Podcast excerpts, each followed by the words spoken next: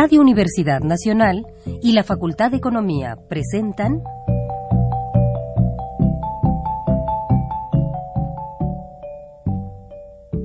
Los bienes terrenales.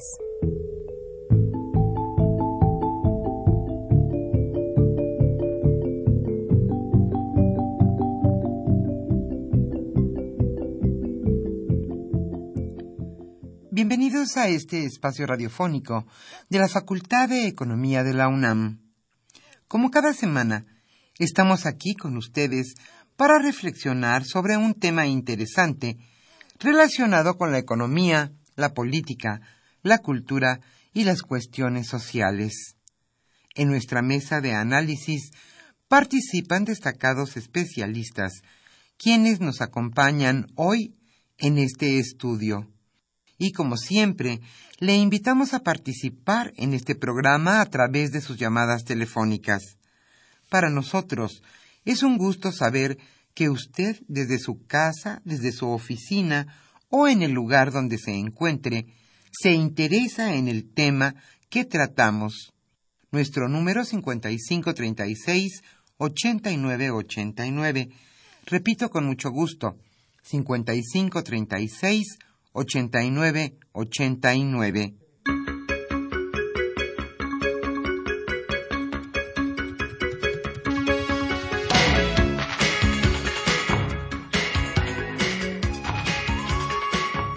Es un gusto estar con ustedes nuevamente aquí en su programa Los bienes terrenales en este agradable viernes aquí en la capital de México. El tema que hoy abordaremos, sin duda, más que importante en la agenda nacional es impacto económico de la reforma energética. Este sin duda es el tema de muchas semanas y de muchos meses y quizá de varios años. En esta mesa redonda participarán hoy Gerardo Esquivel Hernández y Roberto Cabral Bowling, ambos catedráticos de la Facultad de Economía de la UNAM, quienes charlarán con Carlos Javier Cabrera Adame. El tema, se lo repito con mucho gusto, impacto económico de la reforma energética. A nosotros, humildes ciudadanos, ¿en qué nos va a afectar la reforma energética? ¿Será, ¿Será verdad que bajará la luz, la gasolina, el gas, como prometió Enrique Peña Nieto con esta reforma? Eso lo veremos.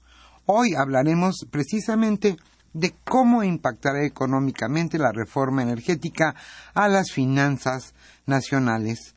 Como siempre, le invitamos a participar en este programa a través de sus llamadas telefónicas. Y como siempre, también la Facultad de Economía hoy obsequiará a los primeros radioescuchas que se comuniquen al 55 36 89 89 la revista Investigación Económica. Pero antes de iniciar nuestra mesa de análisis, le invitamos a escuchar la economía durante la semana.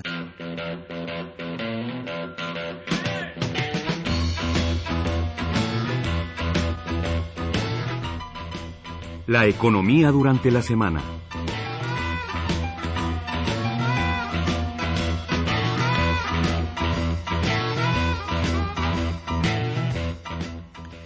Y ahora se da cuenta Hacienda que con la reforma energética habrá un hoyo fiscal. En cinco años, Pemex dejará de aportar 90 mil millones de pesos a las finanzas públicas. Luis Videgaray, secretario de Hacienda y Crédito Público, dijo que con la creación de nueve leyes y cambios a otras doce, la petrolera, que a partir de esta semana ya es una empresa productiva del Estado y no paraestatal, dejará de aportar este monto anualmente. Esto implica una disminución de la carga impositiva.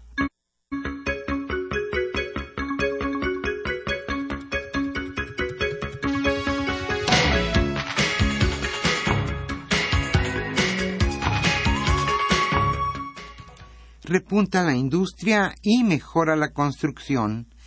En el segundo trimestre del año, el Producto Interno Bruto de la industria avanzó 0.9% respecto al primer trimestre y por primera vez en seis trimestres la construcción tuvo un registro positivo. Esta alza del PIB industrial representó su mejor desempeño trimestral desde el primer cuarto del año 2012, esto según cifras del INEGI.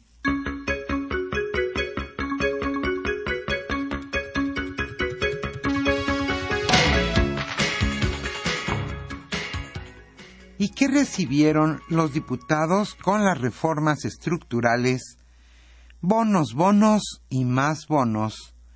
Los 500 diputados federales recibieron no solo un premio millonario por la aprobación de las reformas en materia energética, también les otorgaron otro cuando aprobaron la reforma fiscal.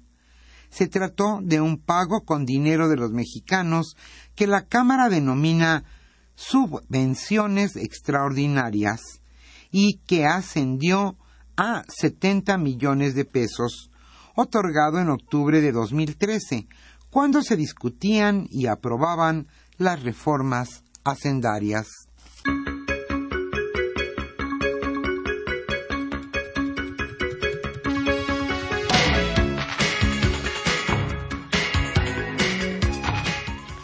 Y nuevamente el Banco de México disminuye las expectativas de crecimiento. El Banco de México redujo esta semana por segundo trimestre consecutivo su expectativa de crecimiento económico del país a un rango de entre 2 y 2.8%.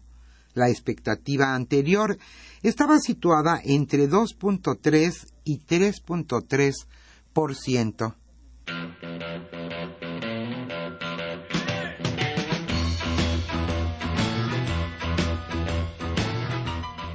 por la Facultad de Economía.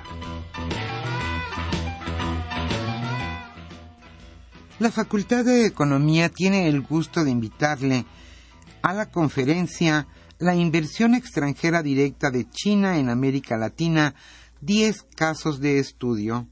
Esta charla será impartida por Enrique Dussel Peters y se llevará a cabo el próximo miércoles 20 de agosto a las 10 de la mañana en el aula magna Jesús Silva Herzog del edificio B de la Facultad de Economía en Ciudad Universitaria.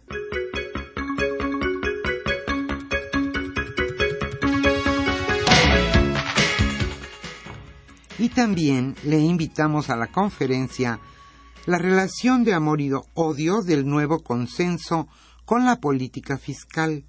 ¿Por qué una resurrección genuina es imposible. La ponente de esta conferencia será Pavlina Cherneva y se realizará el próximo miércoles también, 20 de agosto, pero a las 12 horas en el aula Magna Jesús Silva Herzog, edificio B primer piso de la Facultad de Economía en Ciudad Universitaria.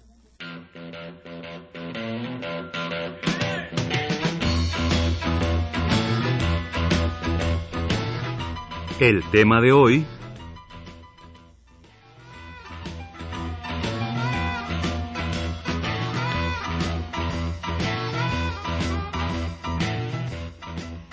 El tema que hoy abordaremos, como señalamos al inicio de este programa, es impacto económico de la reforma energética. ¿Cómo impactará esta tan importante reforma en la economía nacional y yo agregaría, y en los bolsillos de nosotros los ciudadanos. Participan en esta mesa redonda hoy Gerardo Esquivel Hernández y Roberto Cabral Bowling, ambos catedráticos de la Facultad de Economía de la UNAM, quienes charlarán con Carlos Javier Cabrera Adame. El tema, sin duda, destacado en nuestra agenda nacional, impacto económico de la reforma energética. Como siempre, le invitamos a participar en este programa a través de sus llamadas telefónicas. Nuestro número 5536-8989. Hoy estaremos obsequiando a nuestros radioescuchas la revista Investigación Económica.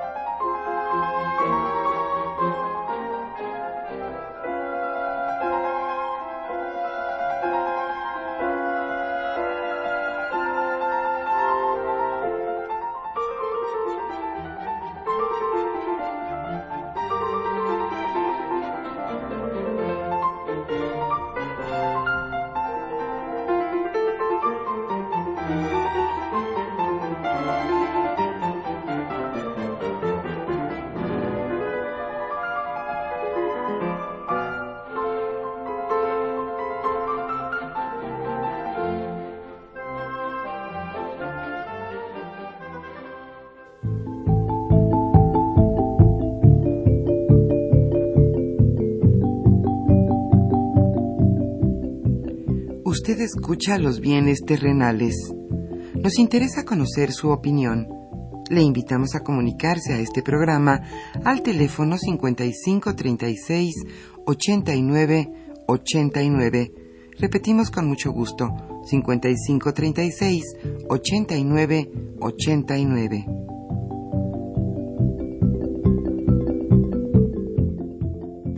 Muy buenas tardes, estimados amigos de los bienes terrenales. Bienvenidos a una emisión más que con mucho gusto lleva a ustedes la Facultad de Economía y Radio Universidad Nacional Autónoma de México. Eh, como habíamos anunciado y como se señaló ya en la introducción del programa, eh, eh, les, con gusto les llevamos a ustedes el segundo programa de este ciclo de tres que hemos organizado con el propósito de organizar las modificaciones en materia de eh, energética en el país, la reforma que se promulgó el lunes y que se estuvo trabajando y procesando y a veces discutiendo en la Cámara de Diputados y en, el Congreso y en el Senado de la República. Eh, esa es una eh, reforma muy, muy importante, muy significativa. Eh, se ha señalado que va a permitir el crecimiento económico, la generación de empleos, el bienestar de los mexicanos y una serie de elementos más que nuestros invitados eh, de esta tarde, Gerardo Esquivel Hernández y Roberto Cabral Bowling, nos harán favor de comentar. Esta historia de las reformas y nuestro tema del impacto económico es un tema añejo ya. Hace ya 30 años. Eh, desde mediados de los ochentas, en que se empezaron a instrumentar las primeras reformas, que se empezó a prometer que habría una mejoría eh, en, el nivel de vida de los mexicanos, en el empleo, en el ingreso y sobre todo en aquellos años difíciles de los años de, los años 80. Después, en los años eh, 89, 90, 93, bajo el sexenio del presidente Carlos Salinas de Gortari, se profundizaron las reformas e igualmente se prometió que accederíamos a mejores niveles de, de vida, que, estaría, estábamos a punto de abrir la puerta al mundo del desarrollo eh, con las medidas que se tomaron en aquellos años. Posteriormente se señaló que la economía no crecía lo suficiente debido a que no se aprobaban las reformas que eran necesarias para impulsar el crecimiento. Hoy, con esta eh, cascada, con esta tormenta de reformas que se han aprobado, pues prácticamente desde, el año, desde noviembre del año 2012, cuando entró en vigor la reforma laboral, pues eh, se ha señalado que se ha cerrado ese ciclo, por lo menos esta nueva generación de reformas, eh, no sabemos qué es lo que vaya a pasar en el futuro, y que ahora sí nos disponemos a vivir mejor, a generar em, cientos de miles de empleos, a tener un crecimiento alto y sostenido del Producto Interno Bruto, en fin, de generar un bienestar para los mexicanos. Esta es la situación y, Gerardo, si nos quisieras hacer favor de dar una primera opinión sobre este tema. Sí, como no, con mucho gusto. Buenas tardes. Es eh, es interesante cómo se plantea en la introducción el tema, que es que hemos pasado por una historia de reformas, eh, muchas de las cuales han estado asociadas a su vez a una serie de promesas económicas de bienestar y de crecimiento económico que no necesariamente se han materializado. Eh, y la gran pregunta me parece que todo el mundo se puede estar planteando en estas circunstancias es si esta nueva ronda de reformas se traducirá o no, ahora sí, en ese aumento en el bienestar. Y, en ese sentido creo que lo que habría que hacer es cautelosos de entrada. Es decir, cautelosos, eh, no necesariamente escépticos, pero sí cautelosos en términos de lo que uno podría esperar. Y entender, creo que tratar de entender de la mejor manera posible los posibles efectos benéficos que pudiera tener la reforma, pero también los potenciales riesgos asociados a la reforma. Yo creo que hay de los dos. La apuesta del gobierno es a, pues a que los efectos benéficos asociados a una apertura de esta naturaleza, a una mayor inversión extranjera, a la posibilidad de extraer y explotar nuevos pozos petroleros, por ejemplo, a la posibilidad de hacer más eficiente la producción energética, de abaratar los costos de algunos insumos y que eso se traduzca en mayor inversión, mayor generación de empleo, abaratación, abaratamiento de los costos de producción y por lo tanto una posible mayor industrialización de ciertas partes del país, son potenciales beneficios que el gobierno está planteando, que me parece que están relativamente exagerados. Eh, relativamente digamos, porque tampoco es que nada de esto vaya a ocurrir, es decir, efectivamente habrá nueva inversión, habrá nueva producción de petróleo, se abaratarán algunos costos, eh, pero eso es, digamos, existe el potencial y la pregunta es hasta dónde pueden llegar. Yo creo que tiene sus límites muy, muy claros y muy, muy marcados en el sentido de que no se podrá traducir, me parece, en la gran solución de los problemas del país. Es decir, puede tener algún, algún pequeño impacto positivo, alguna generación de empleo, pero me parece que se han sobreestimado, como en otros casos, el impacto de las reformas económicas sobre el lado positivo. Y por otra parte, lo que hay que tener también muy conscientes, estar muy conscientes de esas implicaciones, es la parte negativa. Es decir, así como hay potenciales beneficios, también hay potenciales costos, como ocurre con cualquier reforma, además de una envergadura de la que estamos hablando. Y los costos aquí pues van desde costos medioambientales, el, tema de, si se, si se permite la extracción del, del gas shale o de lutitas y de petróleo de lutitas, pues eso tiene implicaciones medioambientales significativas por las zonas en donde está concentrado el gas y el petróleo de este tipo, porque es muy intensivo en el uso de agua, porque usa muchos eh, químicos, puede tener implicaciones eh, contaminantes, en fin, tiene esa implicación medioambiental por una parte, tiene otra implicación muy significativa que es ante una apertura muy acelerada podemos empezar a agotar nuestros recursos naturales de manera significativa y hacia adelante pues podemos empezar a, acabarnos esa parte de la riqueza que natural. Y un tercer riesgo me parece que tampoco es menor y que de alguna manera se menosprecia en el debate o sea eh, por lo menos en las por supuesto en, la promoción de las reformas es el hecho de que tiene implicaciones fiscales por la vía de que vamos a empezar a hacia adelante compartir lo que conocemos como la renta petrolera que es el gran beneficio que existe de la producción de petróleo que es un bien que se produce relativamente barato que vale mucho en el mercado. Esa enorme diferencia que es la renta petrolera la vamos a empezar a compartir de aquí en adelante y que nosotros la hemos usado históricamente para financiar el presupuesto público. Entonces, eh, esa parte, la nueva producción, con la apertura al sector privado, vamos a empezar a compartirla y, eso puede tener también implicaciones fiscales hacia adelante que eh, podemos discutir, pero me parece que son los riesgos que existen. Entonces, hay potenciales beneficios, potenciales riesgos. Creo que eh, los que hablan de solamente beneficios claramente exageran. La, la idea de que haya riesgos y una posible catástrofe también me parece un poco exagerada, pero sí puede haber costos significativos hacia adelante eh, pensando en estas tres dimensiones que mencioné, medio ambiente, eh, fiscales y el agotamiento de los recursos naturales. Eh, Roberto, bueno, pues está claro que nos manejamos en un, en un momento de expectativas, de posibles beneficios y costos potenciales, como señala Gerardo, pero ¿qué podemos visualizar, qué podríamos imaginar con estas reformas pues ya en vigor, en curso? Sí, eh, bueno, primero desde luego totalmente, bueno, primero buenas tardes a nuestros radioescuchas. Desde luego de acuerdo con la eh, entrada de Gerardo en señalar que hay que leer con cautela las reformas, pero yo le agregaría además eh, el concepto de incertidumbre que genera esta reforma porque a la luz de las legislaciones, por lo menos la legislación de toda la parte de hidrocarburos, no he tenido tiempo de revisar la de electricidad, deja muchas cosas eh, eh, obscuras, poco claras, imprecisas de temas centrales a los que me referiré un poquito más adelante. Entonces yo lo que planteé en primer lugar, bueno, ¿era necesario o no una reforma? Yo creo que sí era necesaria una reforma en términos de que había venido ya eh, presentándose una decadencia importante en el descubrimiento de nuevas reservas petroleras para el país, se habían reducido las reservas. México dejó de exportar petróleo, está exportando tres millones y medio de barriles hace seis, siete años, ya está exportando dos y medio, un millón de barriles menos exportaciones, mucho dinero y mucha actividad económica por día, claro. Este, y además pasamos a ser ya eh, importador neto de casi el 45% de las gasolinas que se consumen internamente. Además de que importamos gas, importamos ya gas LP, que es otra cosa medio absurda, etcétera. Entonces sí era necesaria una reforma, pero aquí va a quedar siempre a la discusión en la historia y a la luz de los que resulte dentro de unos próximos 15, 20 años esta reforma, si era la reforma adecuada o no. Eh, el segundo paso importante para evaluar qué puede pasar con esta reforma es, y ya lo tocó de alguna manera Gerardo, es el tema de que, a final de cuentas, el problema fundamental es que nuestra industria petrolera se concibió como la caja chica de las finanzas públicas mexicanas y no como una industria estratégica del desarrollo nacional. ¿No era la caja grande? Eh, bueno, exacto, la caja grande, efectivamente. Este, eh, financia, como lo sabemos todos, el 35-40% del presupuesto anual del país este, no hay industria que aguante eso en ningún país del mundo y sin embargo nuestra industria petrolera lo aguantó durante años. Entonces, esta idea de que la industria o la empresa Pemex estaba en quiebra, entre comillas, pues una empresa que aguanta durante 30 años, que le extraigan todos sus recursos y la dejen prácticamente seca y siga funcionando y siga proveyendo esos recursos fiscales, pues no es precisamente una empresa quebrada, como decían, o de mala capacidad productiva. Entonces, ¿qué pasó en México? No se invirtió en exploración y no se invirtió en explotación y no se invirtió sobre todo en refinación y productos este, generados a partir de la refinación. Entonces, se convirtió en una extractora de petróleo para exportación para finanzas públicas. Punto. ¿Por qué razón? Una razón muy simple. Un barril de petróleo extraído en México cuesta aproximadamente, en el caso más caro del mundo, que sean las, las aguas profundas, que en México no eran tan profundas las de Cantarel, máximo 20 dólares. Eh, es un dato este, secreto de Pemex, pero la gente sabe, cuando mucho entre 8, dólares y 20 dólares se saca un barril de petróleo y en el mercado está a 100 dólares.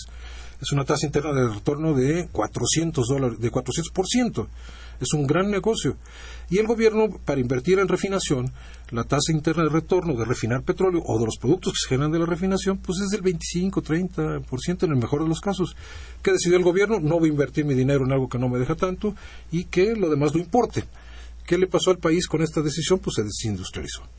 El país se desindustrializó, ¿por qué? Porque al producir refinados se producen una enorme cantidad de petrolíferos y petroquímicos que son fundamentales para toda la industria nacional ceras, parafinas, pinturas, este, solventes, jabones, para la industria alimentaria, para la industria textil, en fin, para todo tipo de industrias si uno deja de producir internamente esas materias primas, pues hay que importarlas.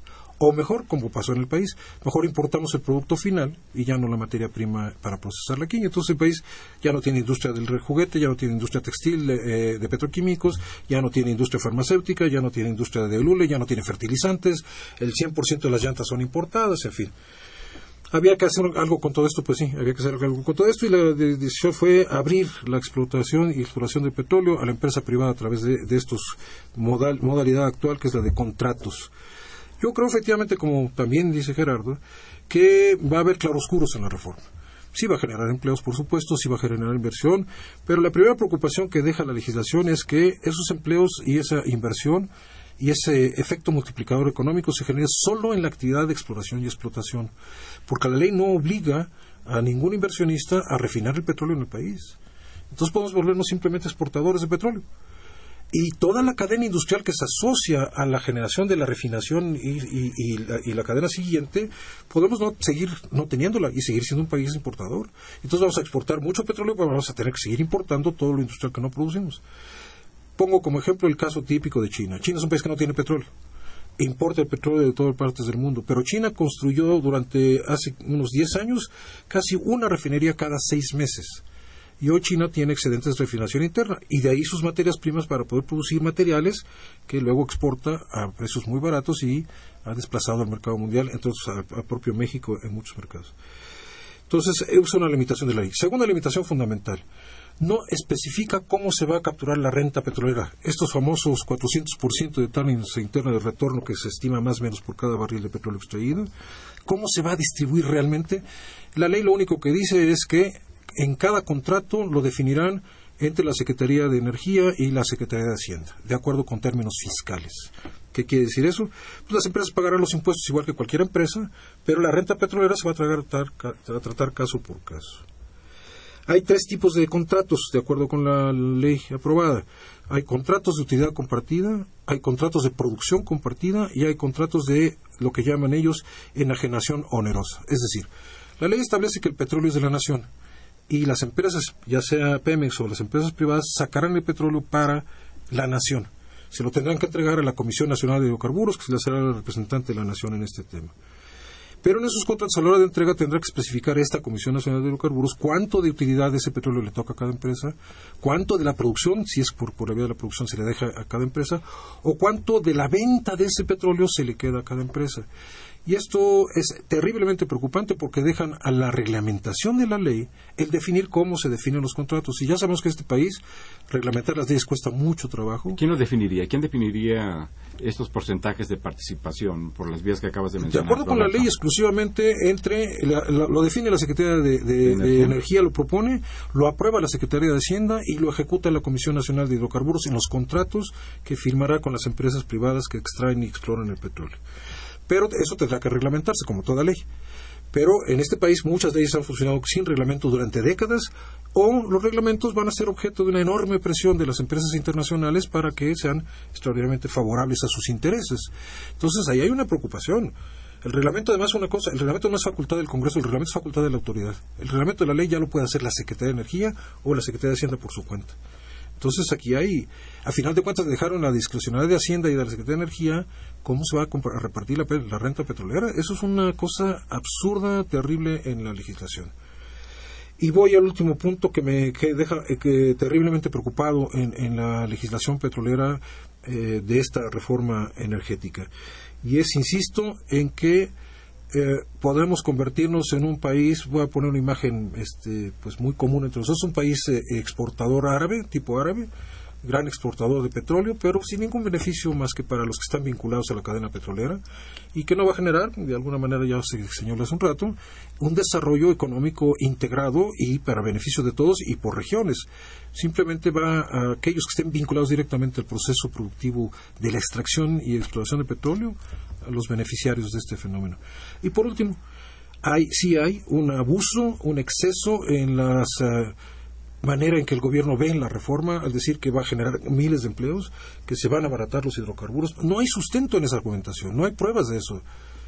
Eh, el caso concreto, y con esto termino mi intervención, cuando el Estado de California abrió la electricidad al mercado privado, se generó una crisis terrible porque lo que hicieron las empresas fue importar de otros estados de la Unión Americana la electricidad porque en California era más cara y era más negocio.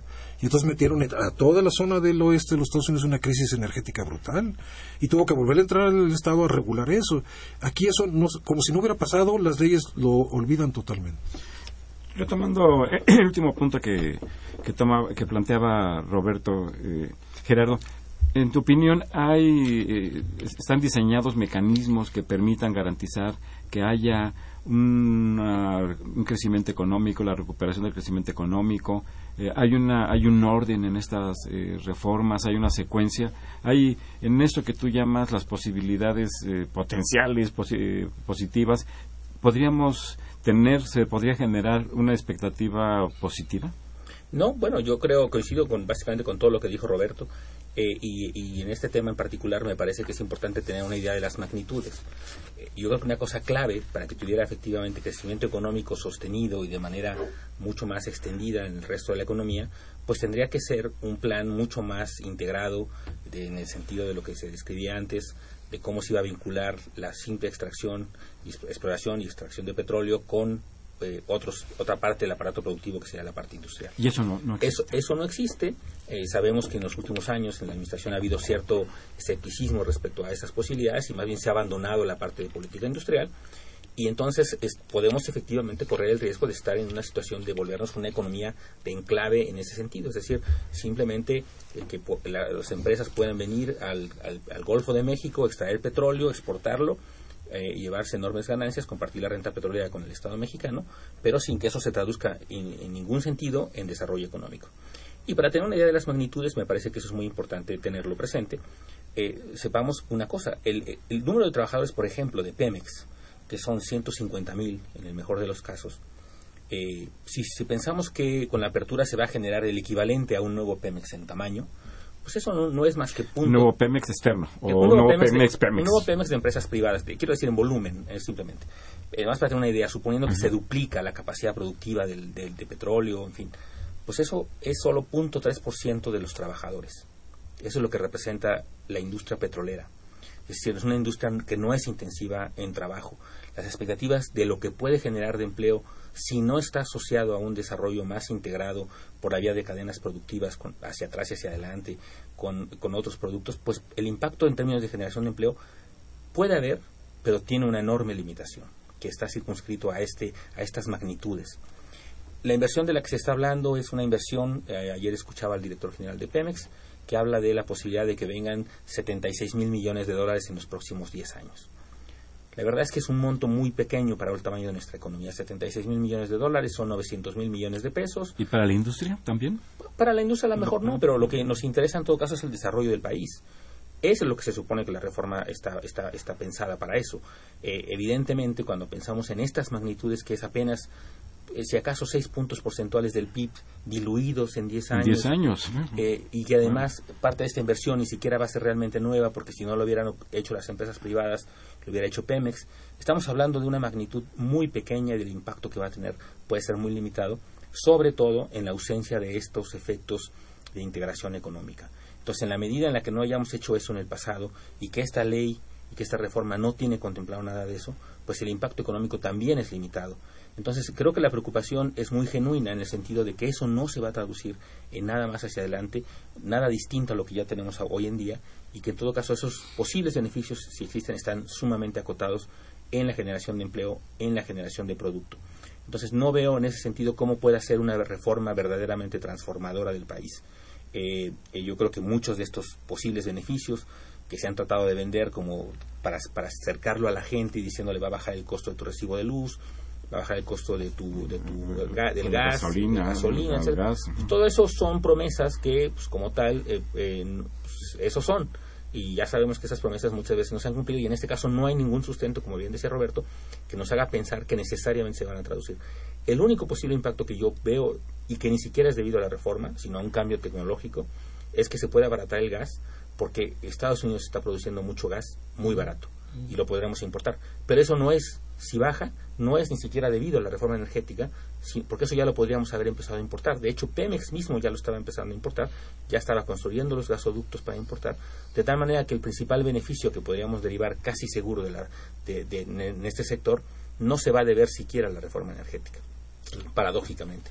Entonces, sí estamos en una situación en la que tenemos una serie de grandes expectativas, pero me parece que efectivamente el diseño y todas estas fallas que muy bien describió Roberto en términos de los, la ausencia de contratos, la discrecionalidad en la operación, sin mencionar por supuesto el gran riesgo que está implícito en todo esto, que es el de la corrupción, que sabemos que en estos en este tipo de sectores, con este tipo de volúmenes que estamos manejando en, en contratos sumamente complejos, pues se presta mucho a este tipo de situación. Entonces, en la medida en la que todo eso esté relativamente opaco, eh, que, que no haya transparencia y que no haya y que haya cierta discrecionalidad, pues corremos todos esos riesgos que ya se mencionaban antes y estos otros.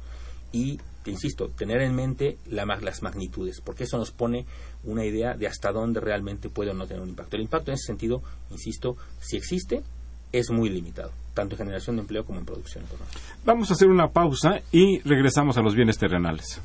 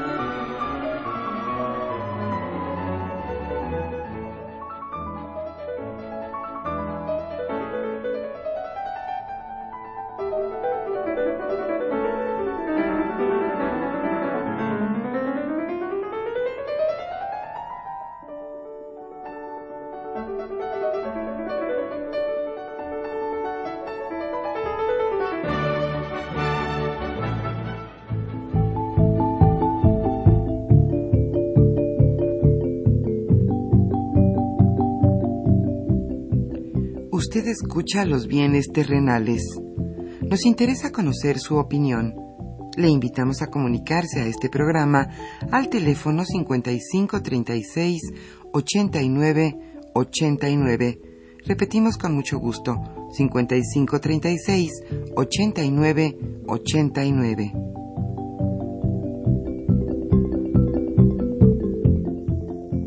Se encuentran con nosotros Roberto, Cabral Bowling y Gerardo Esquivel Hernández para comentar el tema del impacto económico que puede porque pues, nos estamos manejando en un ámbito de expectativas, eh, tener la reforma energética. Pero hay indicios, hay elementos que nos, que pueden, nos pueden ayudar a crear ciertos escenarios que ya han sido aquí adelantados por Roberto y por eh, Gerardo eh, también.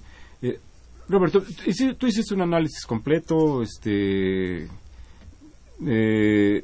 sustentado, pero hay algunos aspectos positivos que pudiera tener esta reforma energética algo que se pudiera ver.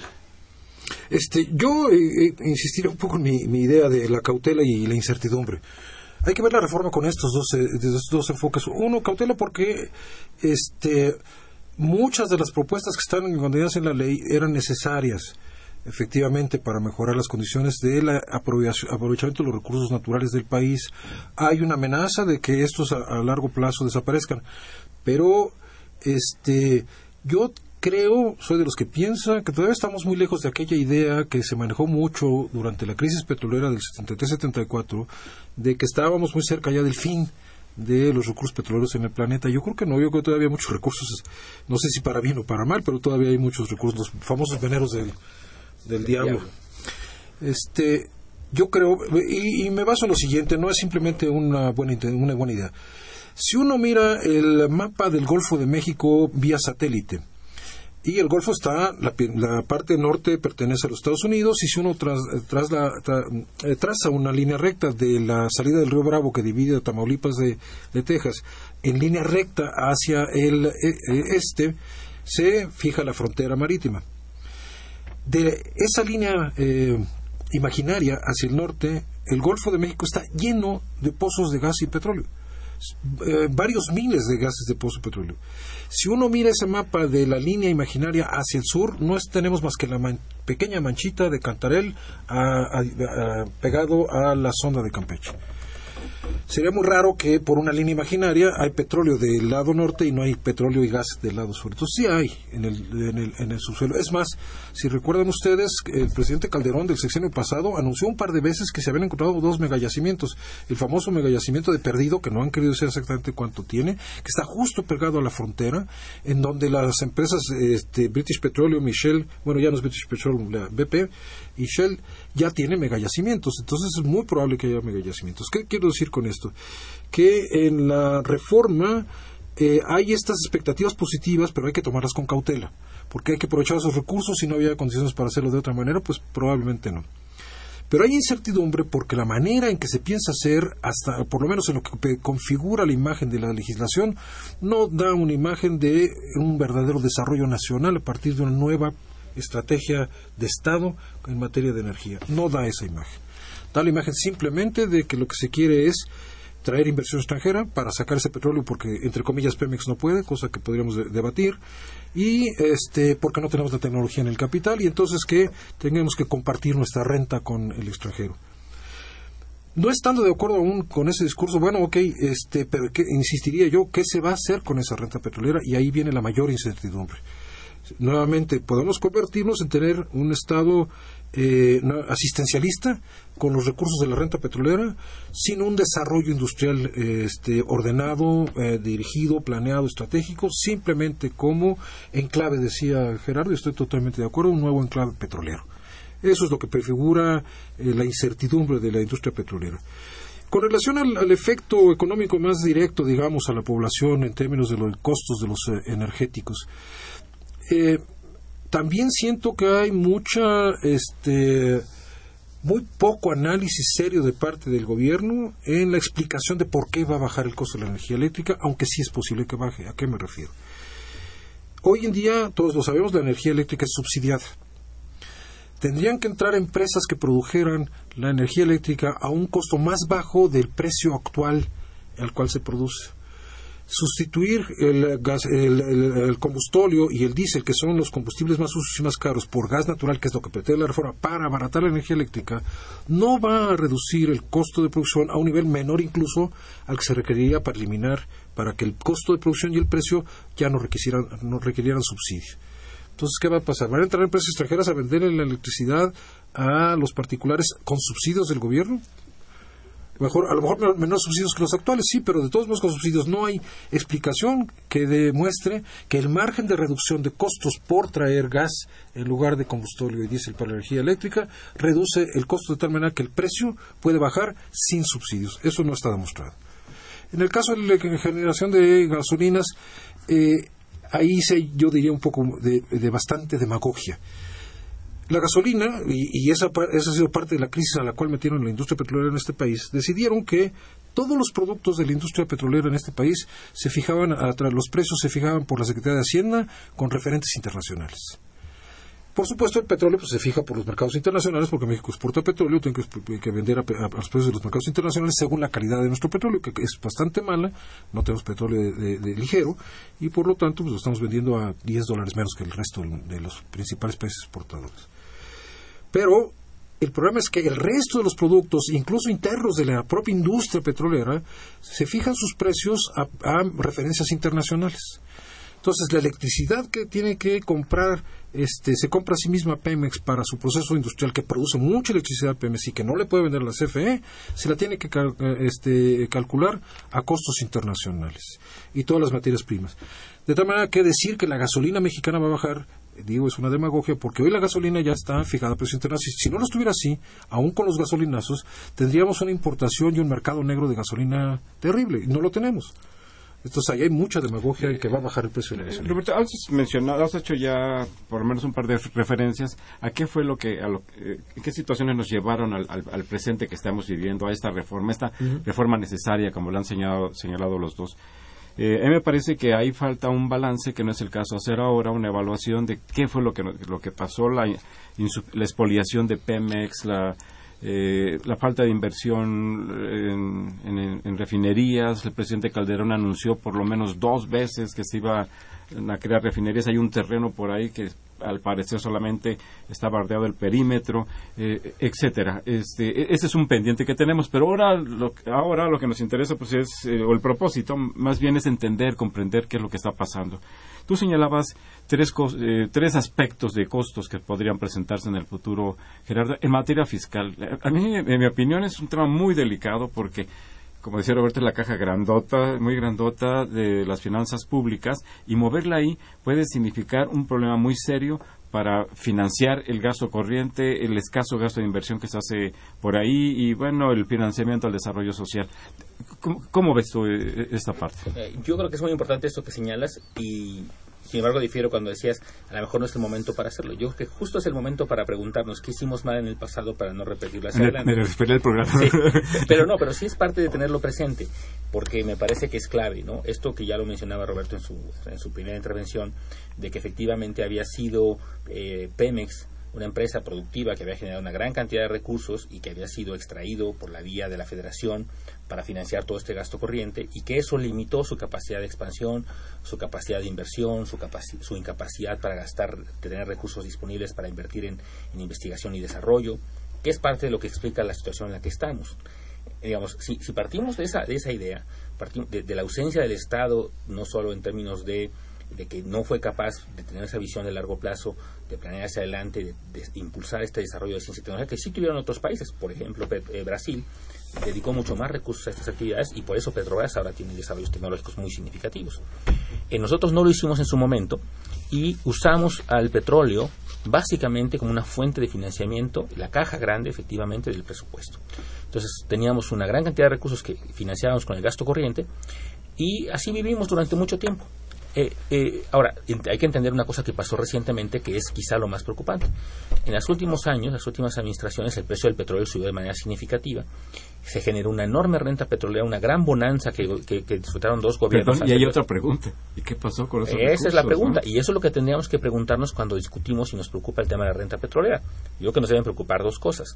Uno, el monto de la renta petrolera, es decir, preocuparnos porque no caiga, porque eso es lo que sostiene de alguna manera el gasto público actual pero también qué hacer, qué vamos a hacer si es que tenemos más renta petrolera y cómo la vamos a gastar de manera eficiente.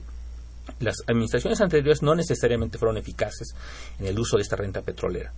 Tuvieron una gran cantidad de recursos que se dilapidó en algún sentido, mucho gasto corriente, no hubo gasto de inversión y terminó siguieron explotando a Pemex de la misma manera que antes eh, y eso entonces llevó a esta situación complicada de Pemex que se usó, me parece, eh, como un argumento fundamentalmente ideológico contra una empresa pública, eh, como para decir, miren, eh, esta empresa pública no está funcionando bien, está prácticamente quebrada, cuando la razón de la quiebra no es estrictamente por la incapacidad productiva, sino por la gran carga fiscal que se le estaba expoliación, Una expoliación, una extracción de recursos. Entonces, lo que no debe pasar es que eso siga continúe.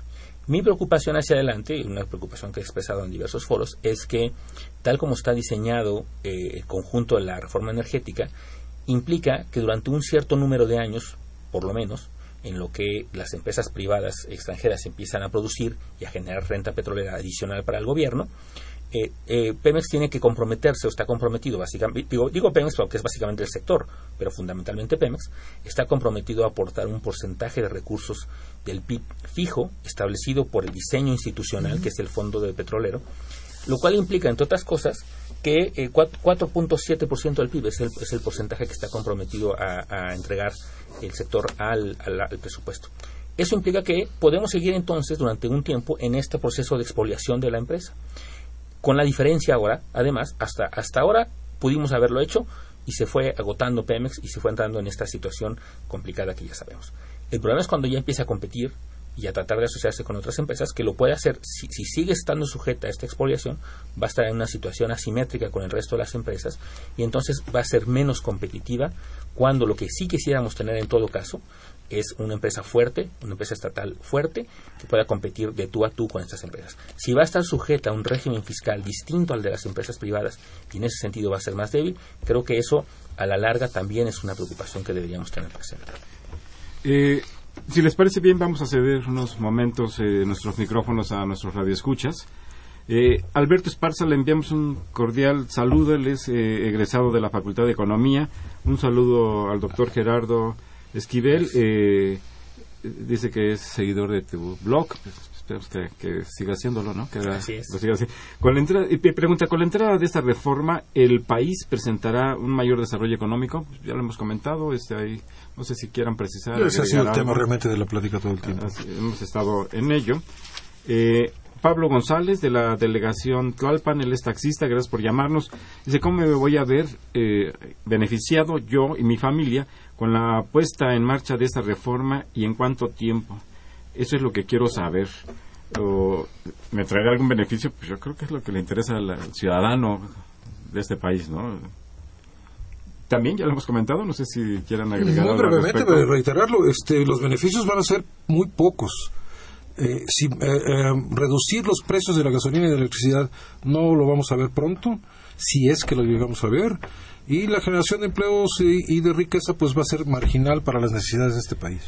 Eh, Rafael Alba, él, es maestro de la Facultad de Contaduría de la UNAM, le enviamos un saludo cordial y plantea, ante las tonterías de la clase política es necesario que entre al rescate la Facultad de Economía. Eh, y agrega, es necesario convertir el costo elevadísimo de la seguridad social para poder subir los salarios agrega las universidades tienen que intervenir más en las discusiones de las reformas eh, energética, educativa. Creo que ese es un papel fundamental de las universidades. Han hecho intentos, eh, quizá no con el éxito eh, deseado. En la Facultad de Economía, pues hacemos lo que podemos, nuestros análisis, nuestros planteamientos, la difusión de nuestras ideas. pero pues, hay lugares donde este, se toman las decisiones en este país. Arturo Báez Hernández de la Benito Juárez, muchas gracias por llamar. Felicita el programa para abordar y desarrollar temas de eh, interés para la población. Muchas gracias, don Arturo Báez. Marta Jiménez, ella habla de Tizayuca Hidalgo.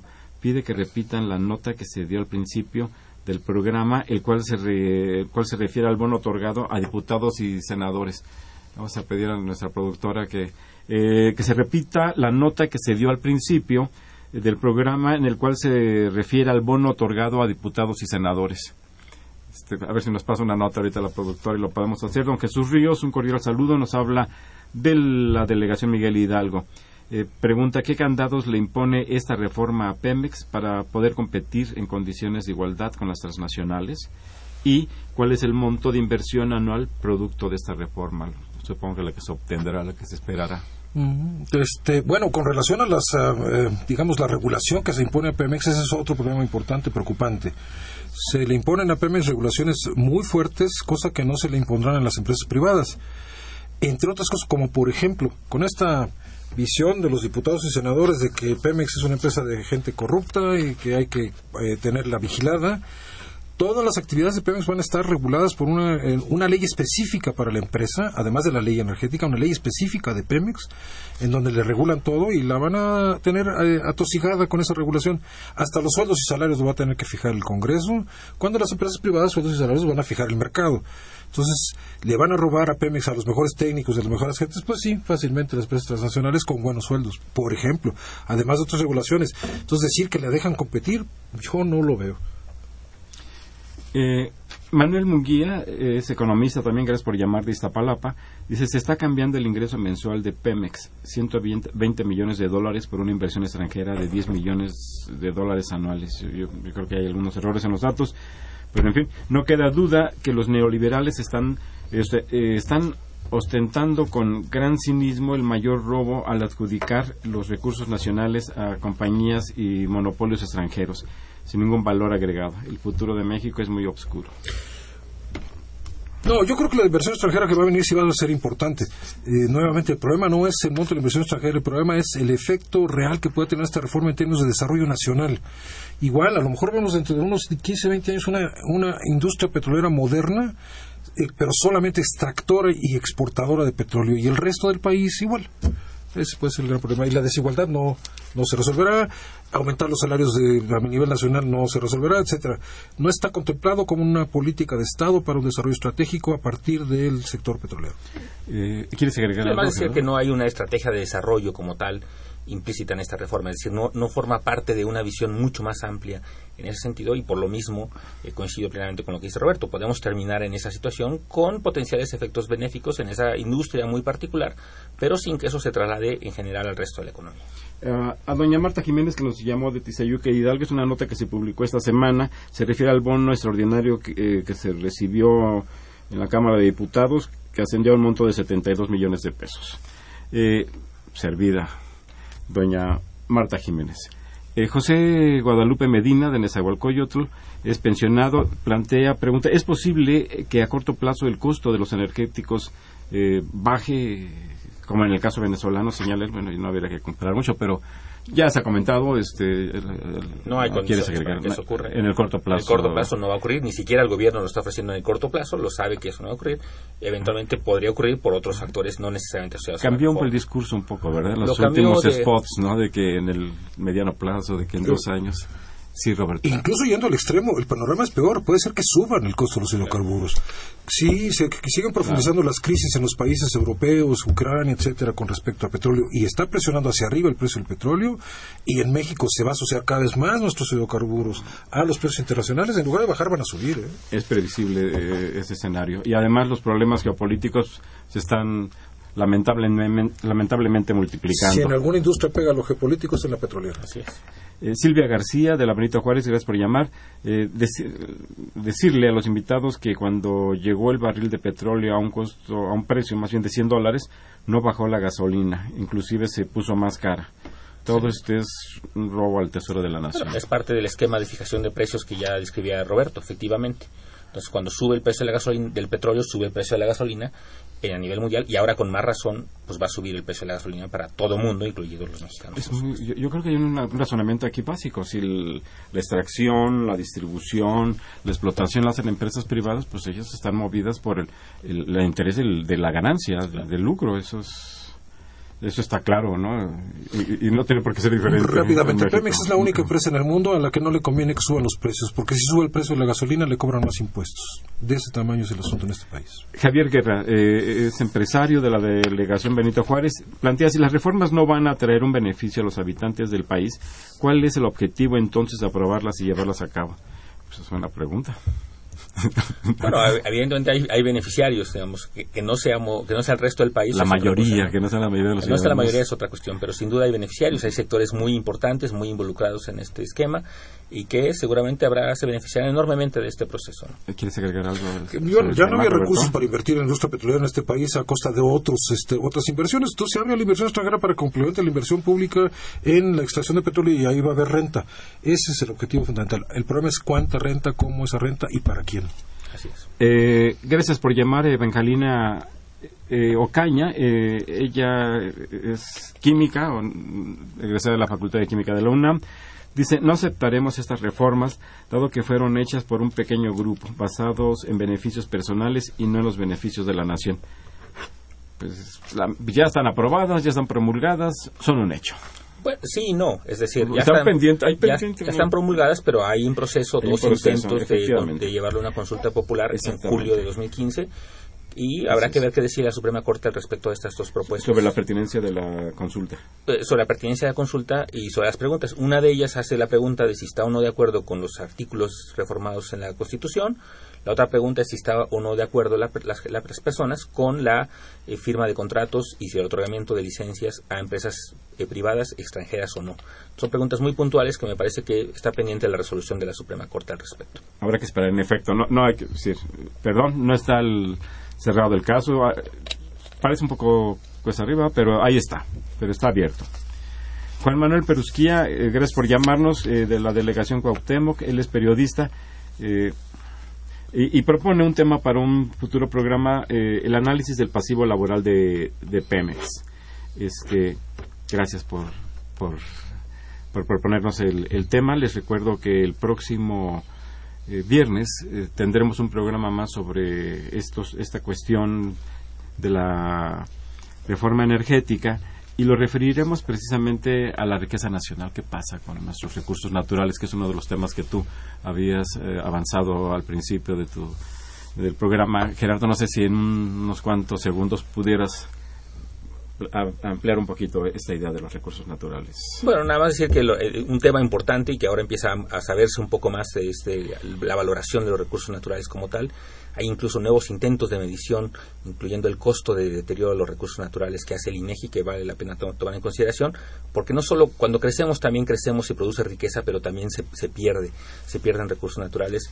Y ahí eh, el costo que tenemos por esa degradación no es trivial, es más o menos 7% del PIB lo que se pierde por degradación de recursos naturales, una parte de lo cual es, por cierto, la extracción, por ejemplo, de petróleo y de deterioro, producción de minas, etcétera. ¿no? Entonces, eh, no es trivial y creo que en el futuro va a ser un tema muy significativo. Este es un tema sobre el que regresaremos el próximo viernes. Los escuchamos a que lo, que lo escuchen, Roberto. yo también agregaría, Gerardo lo tocó al principio, pero para mí es un tema central, el pasivo ambiental que se puede generar con la industria petrolera y eso lo hemos visto en todos los países donde hay industria petrolera y en México, por supuesto, puede ser ahora muy grave porque no tenemos instituciones para regular y, cuidar nuestro medio ambiente, que no solamente son los recursos naturales, son fundamentales, todo el medio ambiente en su conjunto. Muchas gracias al doctor Gerardo Esquivel Hernández por estar aquí esta tarde, al maestro Roberto Cabral Bowling, ambos profesores de la Facultad de Economía que estamos aquí en nuestro programa.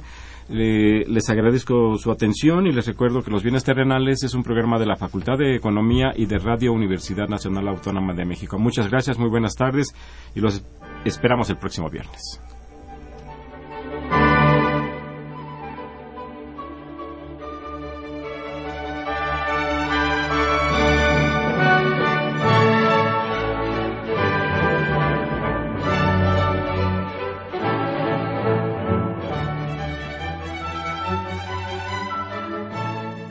Agradecemos su atención y participación en este programa a través de sus llamadas telefónicas y la invitamos la próxima semana a la misma hora en otro programa más de los bienes terrenales. La coordinación general fue de Carlos Javier Cabrera Adame, la coordinación académica de Aníbal Gutiérrez, Roberto Cabral, Alejandro Pérez Pascual, Rubén Antonio Miguel y Leonardo Lomelí Vanegas. En los controles técnicos, nuestros compañeros Miguel Ángel Ferrini y Agustín Mulia. Y en la voz y producción, su amiga Irma Espinosa, quien se despide de ustedes y le desea un agradable fin de semana.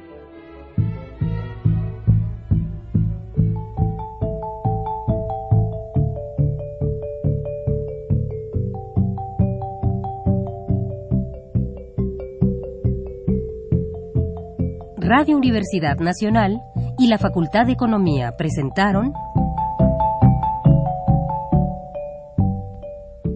Los bienes terrenales.